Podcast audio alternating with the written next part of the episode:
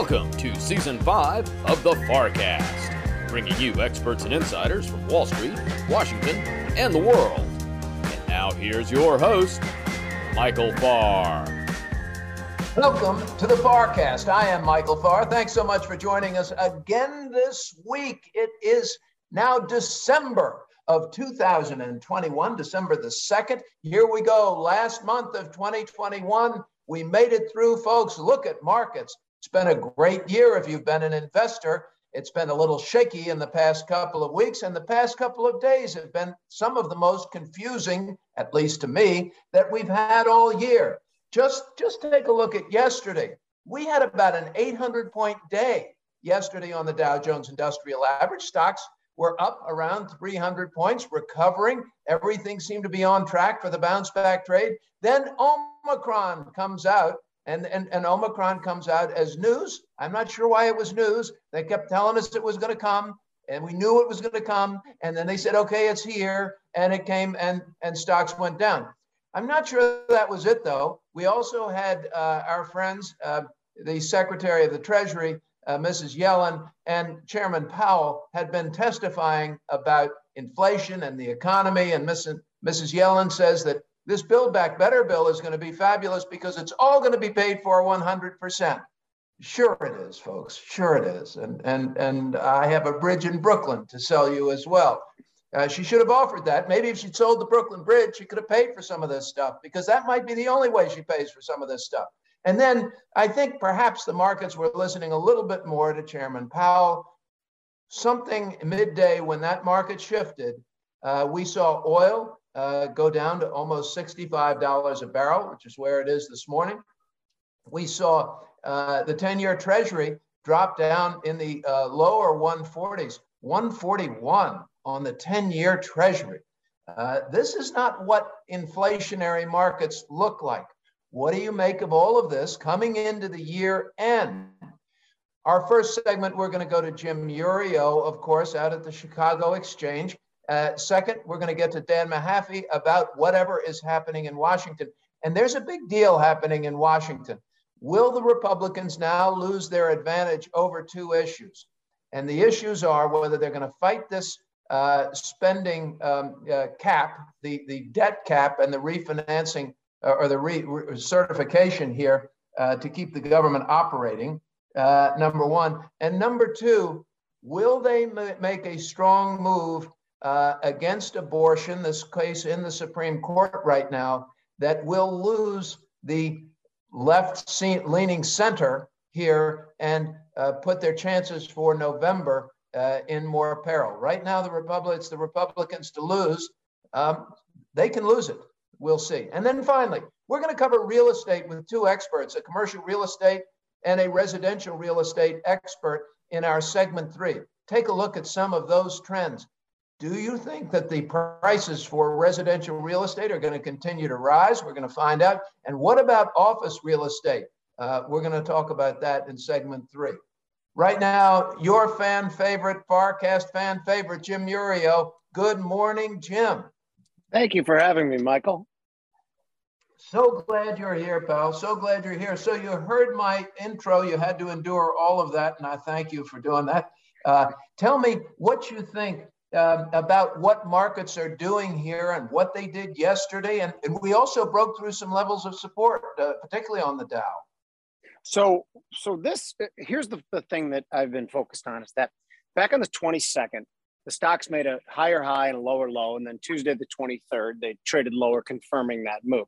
Now, this was a couple of days before the, the break of the, the news of the Omicron variant. Um, so to me, it was the market was engaged in risk off anyway. And also junk bonds tanked, or pr- similar to that same day too. So the risk off signal was given before Omicron came out. Omicron was just another thing that gave it a little push. And I don't think anyone I talked to anecdotally is particularly terrified of Omicron, but I do think there's a fear that the government response will be another big economic headwind and, you know, perhaps a, a, another unneeded one. I do think we're worried about tightening. Now, Jerome Powell came out and talked about, um, you know, he, he talked a little more hawkish than people expected at his uh, testimony before Congress. Now, that is a real worry. from the beginning, I thought the S and P's, the, my first target was a four and a half percent break down to forty-five hundred. We hit that yesterday. Now, this is the hardest time to trade then, because now I want to see, I got out of some of my shorts and I want to see if that level can hold. So I need to see a, a pattern there, which suggests some stability. And right now, I think it's too early to tell that. But anyway, the, the point is, is that is that volatility was gone for too long. Every once in a while, it needs to come back and slap people and remind them that these games have risk.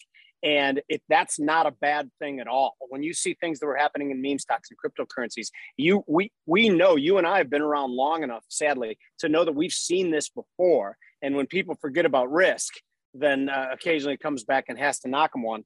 And I, I think it's a good thing, ultimately.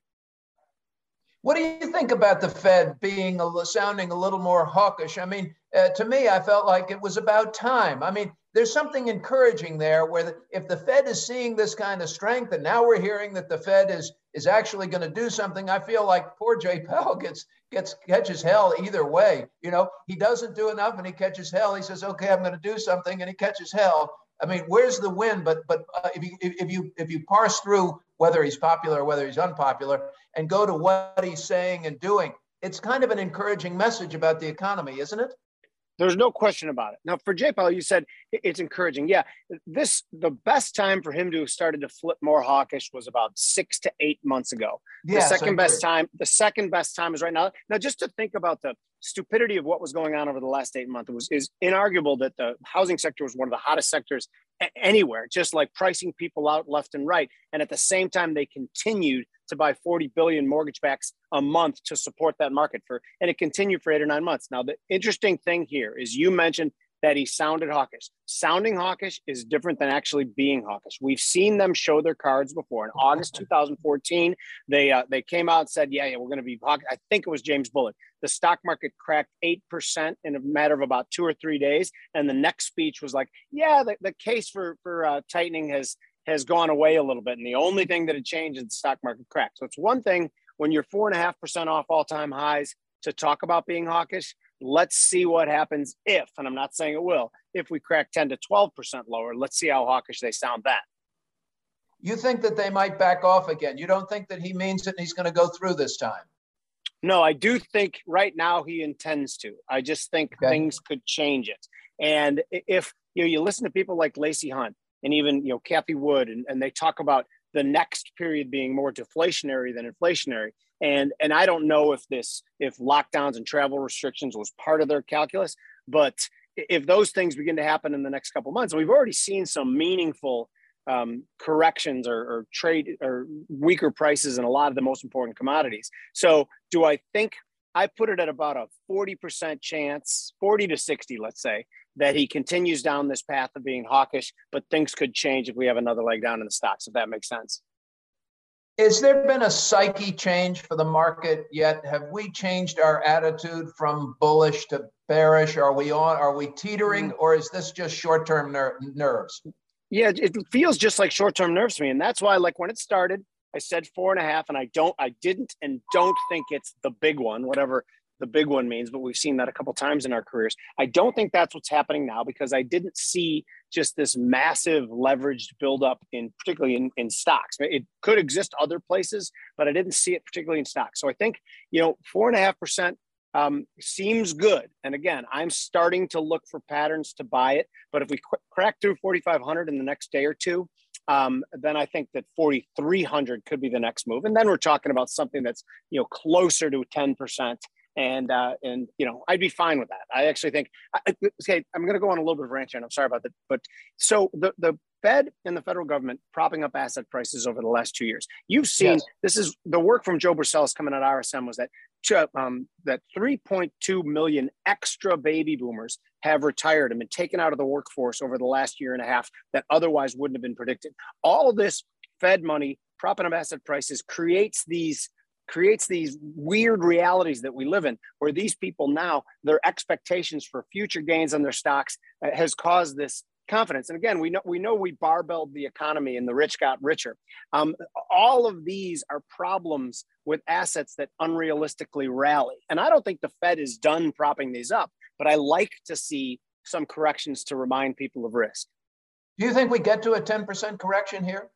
So that, I think we'll know before the week's over. I think forty-five hundred in the S and P is a good line in the sand. It was respected the first time it was touched. It was actually just respected again in the last about ten minutes. It traded down to about oh five, and now it's bounced back up to forty-five twenty-two. I think that's my line in the sand. If we trade below forty-four ninety, then I think forty-three hundred is in the cards. And again, I have I don't have the my calculator in front of me, but I think that's pretty close to ten percent.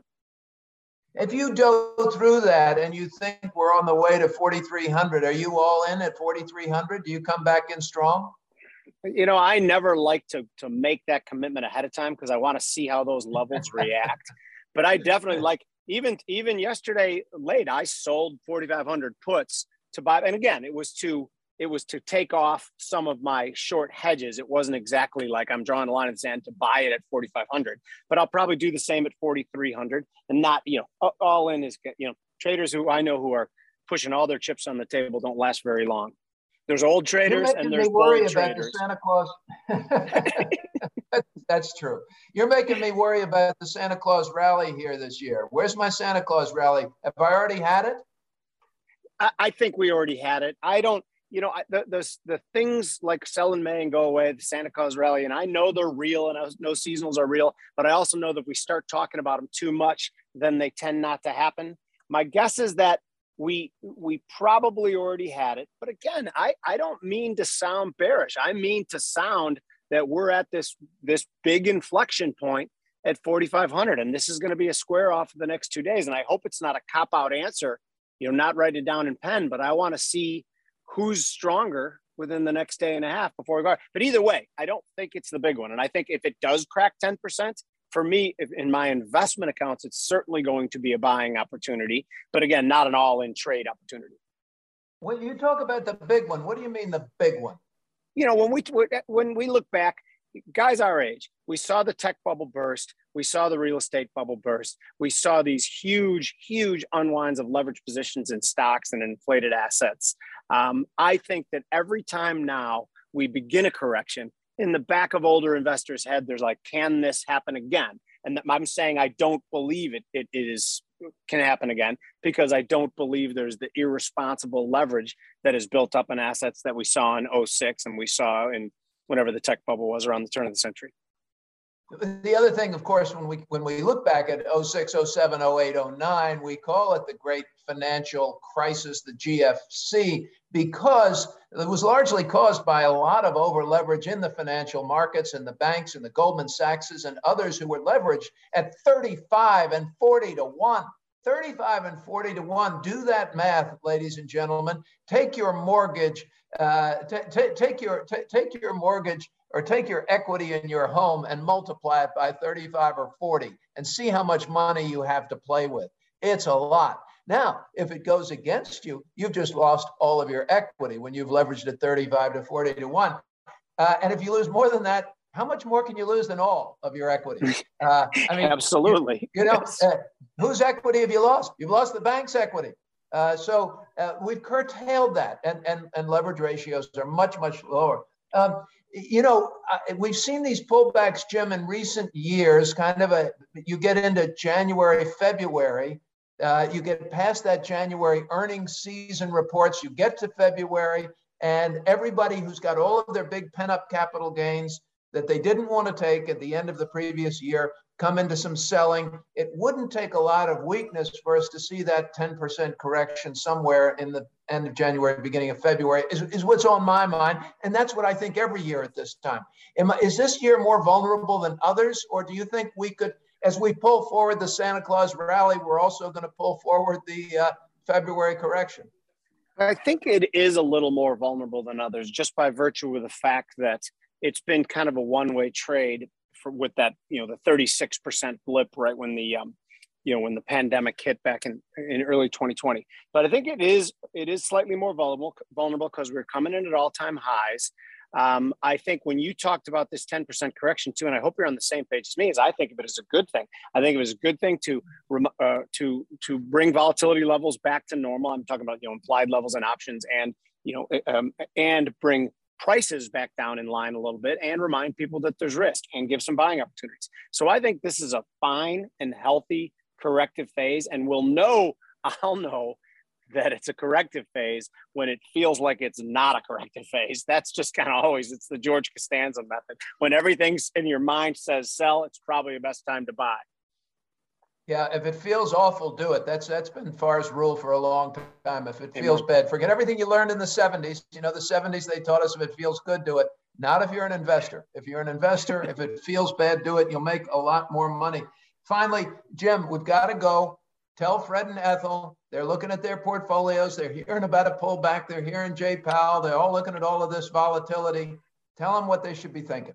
Well, here's what I'm thinking. And I always think this, and this is for the investment accounts, is that, you know, when you have a great year, there are two types of people, those, those who let it ride, and there are those who rebalance. The ones who rebalance, they seem to last a lot longer, in my opinion. So if your if your risk tolerance was for fifty percent stocks and fifty percent, you know, I don't even know what bonds are anymore when they don't even give, in, give you any money, but fifty percent cash, and all of a sudden your stocks explode, I think it's time to rebalance. Now, it's much easier to do in, in tax in tax deferred accounts than it is to do and take capital gains. Nobody likes taking capital gains, but you got to you got to assess and decide if you're too far over your skis. And that's what I do every year around this time.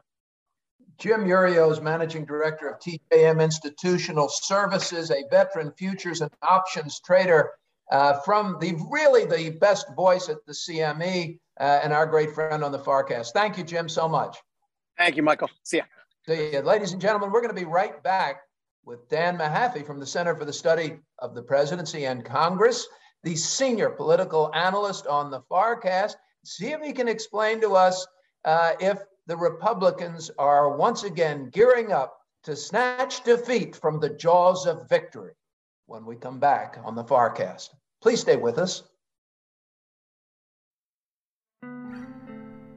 Michael Farr and the FarrCast are proud to support Heroes, Incorporated. Heroes supports the spouses and children of law enforcement officers and firefighters who gave their lives in the line of duty to the greater Washington, D C community. Their singular goal is to honor the supreme sacrifice made by these individuals by caring for their families. Heroes' work begins within twenty-four hours of the tragic loss and continues indefinitely. We invite you to learn more about Heroes' mission at heroes dot org. We hope that you will consider supporting Heroes as they endeavor to honor those who protect us. That's heroes dot org. Heroes, here for you, here for good. And now, back to the FarrCast and your host, Michael Farr.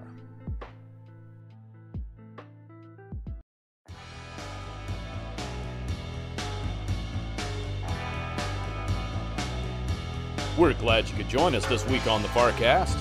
Now back to your host, Michael Farr.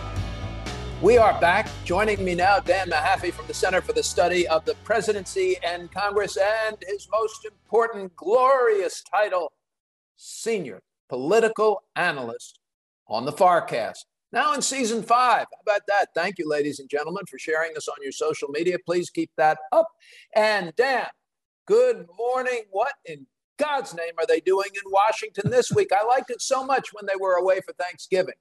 Yeah, it was so great when it was quiet here and they were all stuffing themselves with turkey and not worried about that. But we're here uh, back in Washington. Stuff us with turkey. Yeah. Well, yeah, and the and the December train wreck is living up to its name. I think we, we saw this uh, whole laundry list of things that they needed to get done going into the end of the year. Uh, and here we are. It's looking like uh, if, if we don't have an eleventh hour deal to keep government open, we probably will have a little bit of a, a weekend shutdown, uh, a minimal shutdown. Look, there, there's agreement neither side. You think you wait, you hang on. You think we're going to have a shutdown? I mean, I, I knew Republicans were fighting the vaccine mandate, but you, you think that we're, they're going to, Republicans are going to stand tight and it's going to shut down anyway?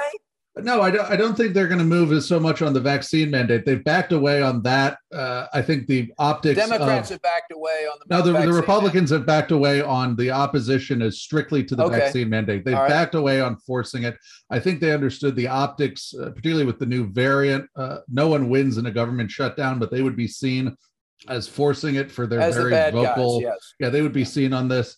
Uh, and that said, it still has delayed this process where, look, if government stays open, it shuts down on Friday night. if it stays open, it's because they've figured out an eleventh hour package to, to move through, to get it through.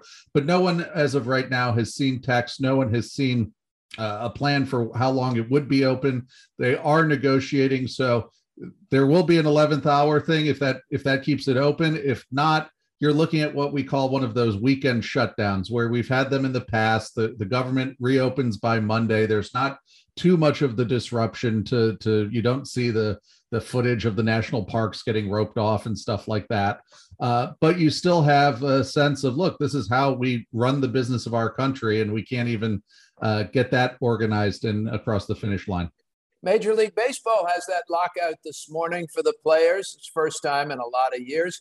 That never makes management look good, but it does tell you what's going on a little bit in labor markets and, and uh, uh, what um, organized labor can do in an environment when unemployment is really low. There's a little bit of leverage coming back there. But no, management never looks good when ball players can't play ball. Uh, right, and, uh, and it's the same with our politicians. Same with our politicians, keep... yeah. Yeah. And our parks. Okay, Dan, uh, so we might get into this shutdown thing. And then coming up next uh, for your hit list, ladies and gentlemen, uh, we still have this Build Back Better bill. I was delighted to hear uh, uh, Secretary Yellen suggest that it's all paid for. I suggested when I introduced Jim Iuorio this morning that um, she should as well tell you that she has a bridge in Brooklyn for sale. Uh, if you're going to believe that that's paid for. And in fact, if she sold you the bridge in Brooklyn, it might be one of the few ways she could pay for the Build Back Better bill. Right. And I can assure you I have zero body fat and a full head of hair. Yeah. Uh, beyond that, though, the, look, the, the B B B, I think the, the crux of it there is still the in the Senate. And the two big things we see in the Senate right now, one, Manchin is still digging in on paid family leave. I think he understands it better than the past. Uh, but his concern with that is he's he's basically said that if there are Republican senators behind paid family leave, uh, at which there have been senators who've talked about it, he thinks that should be pulled off to make paid family leave into a bipartisan deal so that it's something that if we are going to institute paid family leave, it's something that doesn't shift back and forth every time the Congress or administration changes. That sounds like a very reasonable position. I mean, I, I got to tell you, Uh, every time I hear one of these positions out of Joe Manchin, I, and sometimes I think, is he just trying to be, you know, contentious or obstreperous or, or, or you know, start throw, throwing a, a blockage in the way? It, it sounds reasonable to me. It sounds like a reasonable position. Is it or not? It is, I think, in its terms of old-fashioned politics, I think it's very reasonable. The problem is now that anything in this Congress works only on a partisan basis. We see very few things, you know, other than that, the uh, infrastructure deal, but that's the exception, not the norm. Uh, and for Democrats, it's saying, why leverage, why lose the leverage of being able to put a major accomplishment, uh, get that on our, uh, on our, uh, win win tally for this uh this cycle uh and be able to campaign on it. They don't want, you know, that's the the politics of it compared to the reasonableness, uh and you can understand you can understand both there. Uh the other area, though, where we're also seeing dis- dispute in the Senate is the SALT provision. Uh, yes, the House why? clearly the House moderates clearly moved on that. Uh when it comes to SALT, uh certainly what Bernie is SALT? What is SALT, SALT the state and local tax deduction. State and local tax deduction. Uh, as yes. We've talked about that, we remember with Bernie, we called it the salt in his wound because he's never given up on thinking that this should go. And he's the most vocal about it, saying it's a carve out for the wealthy. Uh, but there are actually other Meaning Democrat- people who own houses, people who own houses, people who deduct their property Damn taxes. Those wealthy and, people who own houses. Yep. And well, it's not just uh, and it's not just him, though. There's some others. Angus King from Maine, Tester from Montana. There are quite a few who see this as Uh, at least in the form the, the House sent it along, as too much of a carve-out for the wealthy, given that you look that the SALT deduction right now, if you look at the numbers, is the second largest item uh, in that bill. So, look, it does help Democrats in with dealing with moderate seats. It helps them in places like California, New York, Illinois, for sure. Uh, but it's a heavy price uh, for some of these in the Senate. And those are the two sticking points on Build Back Better. Uh, and unless I hear the Grinch's music start playing, which says that everyone's going to be here for Christmas, I don't know if the timing on that starts to slip to next year unless they can they can figure those two issues out quickly in the Senate. There was another layup. Uh, we were all expecting the the the one thing that, you know, that was going to be easy to get done, other than keeping the government open, which doesn't look particularly easy suddenly, was the defense spending bill. I think, is that six hundred eighty billion dollars? Is that what it is? Roughly there. And the challenge there is that there's some who actually think that that's not enough, at least on the defense side, given the uh, what we see from China and Russia and the, the threats around the world. Uh, there are also progressives who say that that's uh, far too much. Uh, still, that's something that usually is supposed to get through. The, the delay we're seeing there, uh, one, just a uh, trouble again with the amendment process. And two, there's been a, uh, a significant blockage by Marco Rubio on that, related to his bill regarding Uyghur slave labor in China. And part of that is the... the wait, wait, wait, wait, explain that. Now, wait a minute. Senator Marco Rubio from Florida is objecting to the defense spending bill because of slave labor in China? He wants to include an amendment that would put in language re- addressing companies that use or are suspected to use Uyghur slave labor in China.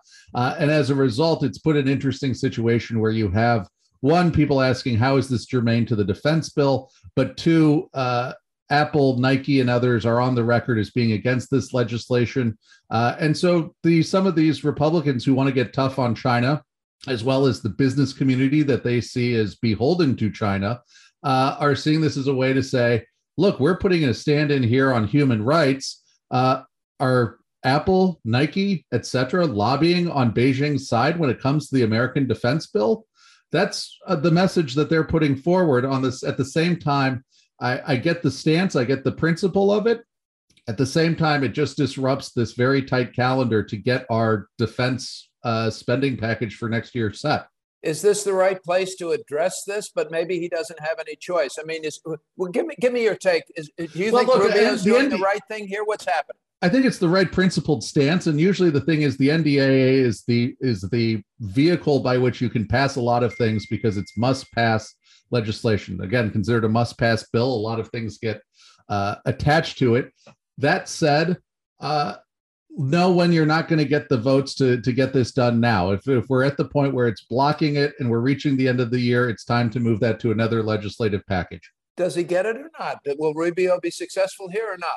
I don't think he will, because again, the implementation of this of this way he's written it is, is something that's really going to be disruptive, and I, I don't think that the Senate okay, would, so would move on it. Okay, so he doesn't get this. They'll go ahead and do it anyway without Rubio's uh, amendment, yes? Yes. That's your call? Okay.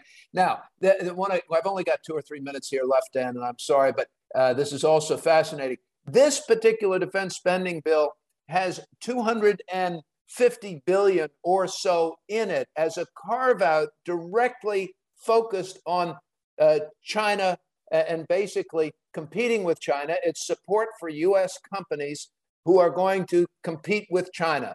Uh, and it also includes restrictions. And Chuck Schumer is really leading this charge. China is very upset about this. They're threatening retaliation. But basically, you know, for all that the Trump administration did to basically uh, uh, come back hard against trade with China and make sure to, that they wanted to level the playing field, the Biden administration has kept that up. And now the Democrats are leading that particular charge, and they're leading it with dollars. Tell us what's going on there. This seems to be one of the most areas of bipartisan consensus that we could mm-hmm. see anywhere on Capitol Hill. Yeah, so you have certainly those measures that in, in defense bill that are related to supporting critical supply chains, addressing competition with China. Uh, there's other measures, too, that are actually going to conference. So they'll be supporting, there'll be more money for the semiconductor industry, other areas of critical technologies that they see, uh, you know, maybe not even technologies, but critical resources like rare earth materials. Those are all being focused on in greater detail for looking at, one, what are the ways that U S companies are beholden to China? Two, what are the ways that Chinese companies and investment in the U S is trying to get advanced technology, and how do we stop that pipeline? Uh, and three, ultimately, what is the political and military influence that China wields around the world? Um, but the, the challenge, again, in Washington is that Washington is in a very different position than this than you see with people uh, on Wall Street or Silicon Valley when it comes to this. The uh, How so? Uh, well, Jamie Dimon, you know, walking back quickly on his uh, will outlast the Chinese Communist Party was one example of it. But I also, you know, you see Ray Dalio on C N B C uh, going, you know, when asked on human rights in China, saying that's not really his problem. It's just up to the governments to be concerned about. Uh, you know, that's the uh, if as long as there's a buck to be made in China, why why disrupt that? Okay, well, and it looks like this will go through, you think, with this uh, great quarter of a billion dollars to basically confront China. And that means we're going to face a little bit more difficult trading environment with China over the next couple of years. I mean, I kind of have this sense, and but it's just a sense, Dan, that, that we've needed to do something clearly to confront China and their unfair trade practices and taking advantage and stealing our technology and, and, and uh, uh, intellectual property for years. Maybe this is the, the time that we actually have to do it. It was never going to be pretty. Whenever we have to go and and, and fight right. this fight, it was never going to be pretty, but but maybe now's the time, huh? No, it's it's never going to be pretty, and it's going to be interesting, the, the position that the Chinese are going to try and put our business leaders in. Uh, they've already actively lobbied American companies to, to try and weaken these provisions. You see the C E Os uh, speaking out as they do on this, or, or not. Uh, sometimes their silence speaks more. Uh, here, here you see this uh, again, that we've talked about this, this decoupling being pulled from either side, and it's not pretty. Dan, we're out of time. I can't believe it. And we did not cover what's going on in the Supreme Court, whether this super conservative majority will actually undo Roe versus Wade and what that will do to the Republicans' ability to gain a majority in the House of Representatives in November. So we will uh, we'll do that next week if you will uh, if you will be kind so enough we'll, we'll to table make sure that. We're ready. We're gonna we're gonna table it. It'll still be plenty to talk about right. next week, and we don't hear from the court until June. But um, will Republicans, who are looking like a landslide uh, perhaps next November, be able to snatch that defeat from those jaws of victory? Ladies and gentlemen, we're coming back with two real estate experts. Frank Saul and Greg Economos uh, are our two experts in segment three to discuss trends in the real estate market. Is the value of your home still going to go up? Uh, is your office rent going to get cheaper? Will anybody want office property anymore? When we come back on the FarrCast, please stay with us.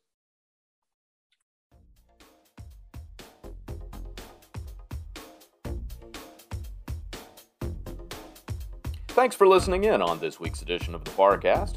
We hope you'll share us with friends and colleagues. In coming weeks, we'll have guests Stephanie Link, Sarat Sethi, and more. Now, this week's special guest and your host, Michael Farr. Welcome back to the FarrCast. Joining me now, two really interesting experts to talk about the real estate market, something that's been certainly in the background or foreground of this economic recovery post-COVID, and in ways that we really haven't seen before, both on changes we've seen on the commercial side and uh, a boom in residential real estate. Greg Economos is a broker associate at William Ravis Real Estate in Naples, Florida. Uh, he is a lawyer. Uh, he has his M B A. Uh, he has his uh, bachelor's degree in science and engineering. He was a senior vice president for Sony Pictures for a number of years and has his finger on the pulse of this bit of a microcosm here in the very wealthy Naples Uh, Florida real estate market. Frank Saul is the C E O of Saul Urban. Now, this is a real estate developer based in Washington, D C. They focus on multifamily residential properties. He's also the past president and a director of Saul Centers REIT, which was a shopping center REIT, uh, largely, uh, well, most mostly, I guess, uh, based along the East Coast, but but I think considered national. We can we can get to Frank on that. We've seen lots of changes, gentlemen, in the real estate market with the great shutdown, the pandemic. Office real estate and properties have been vacant. We've seen really cheap rents in downtown Washington. I went down K Street a couple of weeks ago. There's a big sign up for thirty some odd dollars a square foot, twenty-first and K Street's big banner out. That property would have been seventy-five dollars a square foot two years ago. It's now half price. So uh, that seems to be hurting a lot of those office real estate owners on the commercial side. Frank, why don't we start with you? Tell us a little bit about what you're seeing broadly in the in the commercial real estate market. Just give us your overview, if you would. Happy to, and happy to join you, Mike. So look, you touched on office. I'll start there. Uh, you know, COVID has obviously changed the way uh, folks use office space. And so uh, there's a lot of questions about what does that mean for the long term for the office markets. Um, There, there is a bit of a recovery going on right now uh, in the quality buildings, uh, but there is nothing happening in anything other than high quality locations and high quality assets. And so those high quality, when you say high quality, you mean sort of the A buildings that would be right on K, right on K Street, right in the business district of New York. I mean, that's probably true in Chicago and other cities. Correct, correct. So as an example, here in D C and Bethesda, yes, we have three new office towers. Uh, two have leased up. Uh, they're just delivering large buildings. Uh, the third building is on the wrong side of the street. Uh, it's still a new building, and they've done zero leasing at this point. Zero Rather, leasing. How many square feet? That one's probably, don't quote me, but three hundred thousand square foot building. So wow, it's a good size and it's building. Empty. And it's, it's empty. empty? It's empty. And It, uh, if you're the developer who built that building and you put together your group to finance it, what do you do now uh, when you have this? You, you're, you've clearly got a lot of debt to service. You've got a lot of cash tied up and you don't have anybody coming in to, to start defraying those costs. What do you do? You do anything you can to get tenants. So you drop your rates and you fill it. And you fill it somehow to get some somehow, cash flow some somewhere. Yep. Uh, How long could that take? We said three hundred thousand square feet? Oh, it could take years. It could take it could years. Take years. Yeah. How did the others fill up so quickly? Uh, again, they're, they're high quality new buildings. Look, tenants are, are shrinking, right? They're doing the hoteling. Um, yes. They're, they're, I think we've now turned to an era where many office tenants are thinking their workforce is a three or four day workforce. Uh, they're taking less space. So they're finding they can upgrade, get a nicer building and still pay less rent, and they're doing that. They're, they're not walking away from the corporate office, right? We still need a place to bring people together, uh, but there is a flight to, gee, I can drop my, my rate and I can end up in a nicer building, which if my folks are coming in, because they don't want to come in, I better give them a nice place to land. If you, if you are a developer, a, a large real estate developer, what are you thinking about in terms of office real estate? What does this mean for the downtown areas that are going to have less occupancy, less density, less foot traffic? What happens to the restaurant rents, all of the retail rents when they, I guess, have less con uh, less traffic downtown, not as much activity? Does everything kind of start a downward spiral? Uh, yeah, as an investor and a guy who's built and developed office buildings, I'm not looking at them. I'm running away from them. You're running away from office buildings. Would yeah, you look, be selling look, them or trying to sell them, or is it too late? Washington, D C is a, a three hundred plus million square foot market. We've got probably fifteen to twenty percent excess space. So that's sixty million square feet plus or minus. You know, that's, that's the whole city of Austin, or, you know, pick your submarket. That's a lot of space. Yeah. So again, again, it's a tale of two cities. If you've got trophy locations and trophy buildings, you'll be okay. But it's not where I would want to be putting my dollars today.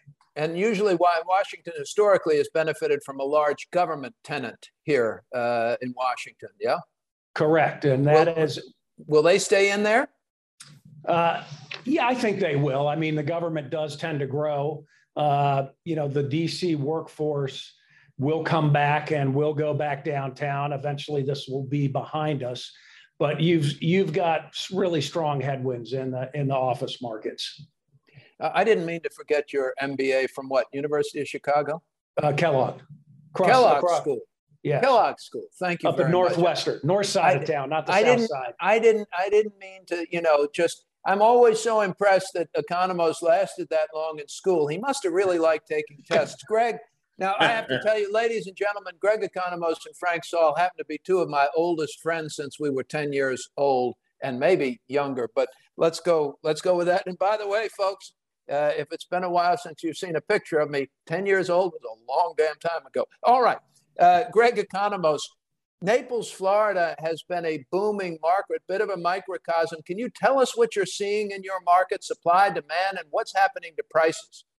So the problem that's happening here is actually supply. It's kind of the opposite of the, of the uh, commercial market um, that Frank was just discussing. So people after the pandemic hit, obviously they stayed at home. So that changed what people wanted in their homes. They wanted a larger home. They wanted an office. They wanted a home gym. Um, initially, prices were flat and kind of fell a little bit just after the pandemic when the stock market kind of went down quite a bit.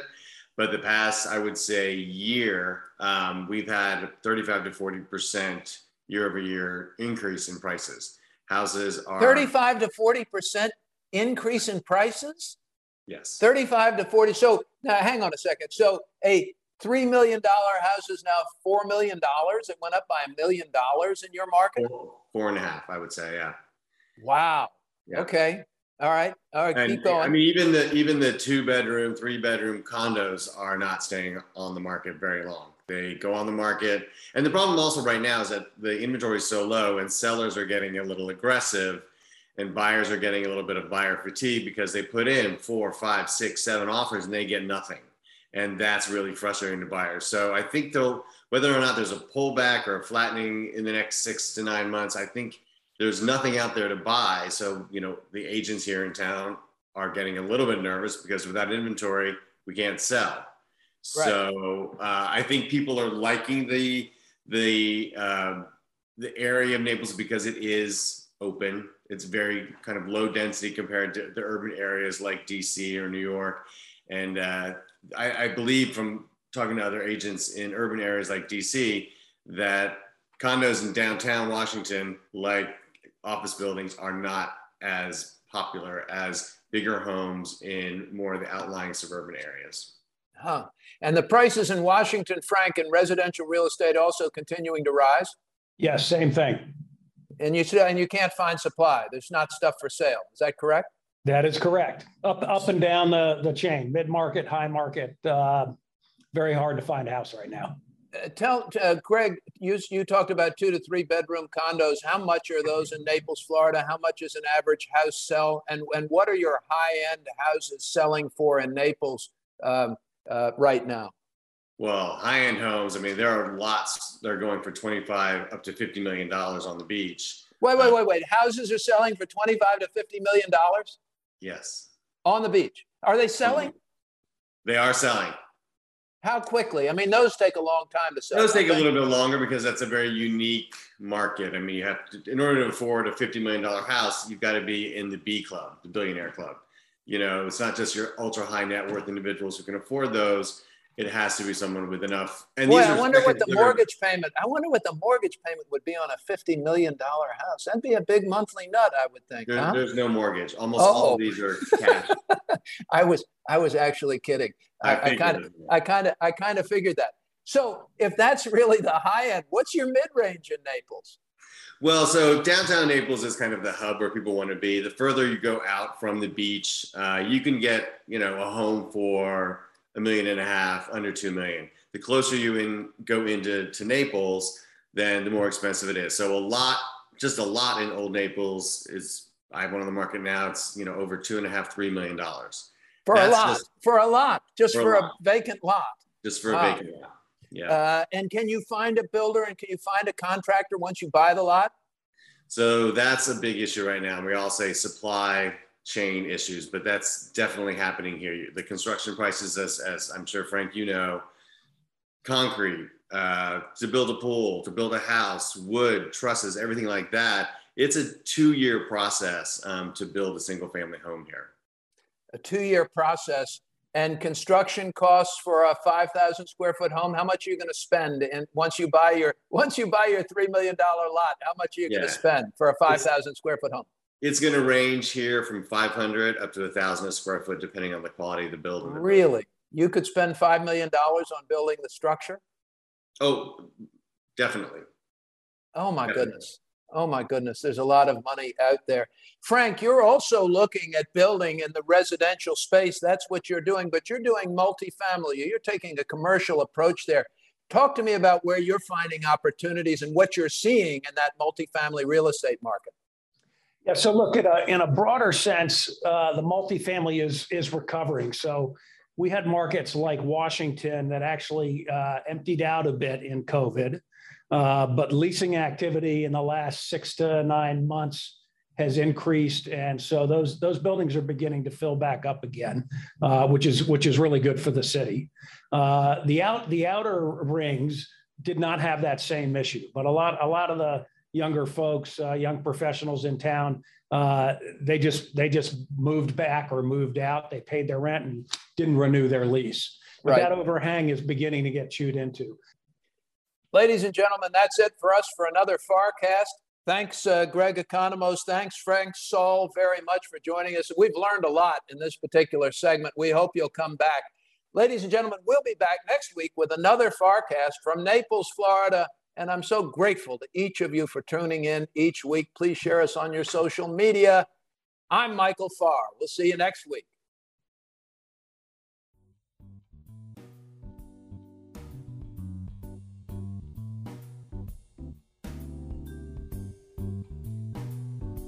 Thanks for being with us on this week's edition of the FarrCast.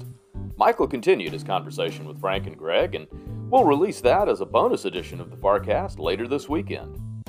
Thanks to Michael's special guests Frank Saul and Greg Economos, and as always to our regular guests Jim Iuorio and Dan Mahaffee. The FarrCast comes to you weekly and is produced by Michael Farr and Harry Jennings and is available for free on Apple Podcasts, Spotify, Stitcher, and all major podcast platforms. Would like to remind you that the FarrCast podcast is for informational purposes only and should not be considered legal or financial advice.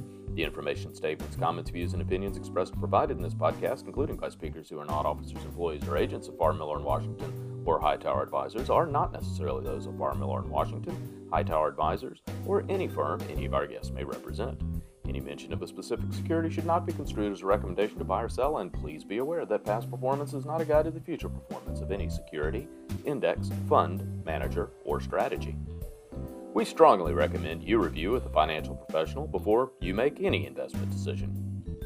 And if we can be of assistance at Farr Miller in Washington, please reach out to me at h jennings at farr miller dot com. We are here to help, and I'll be happy to put any of our listeners in touch with one of our investment professionals for a complimentary review of your portfolio and your investment goals. Take care, stay safe, and stay healthy. Join us next week, and go beyond the headlines each week with the FarrCast. Wall Street, Washington, and the world.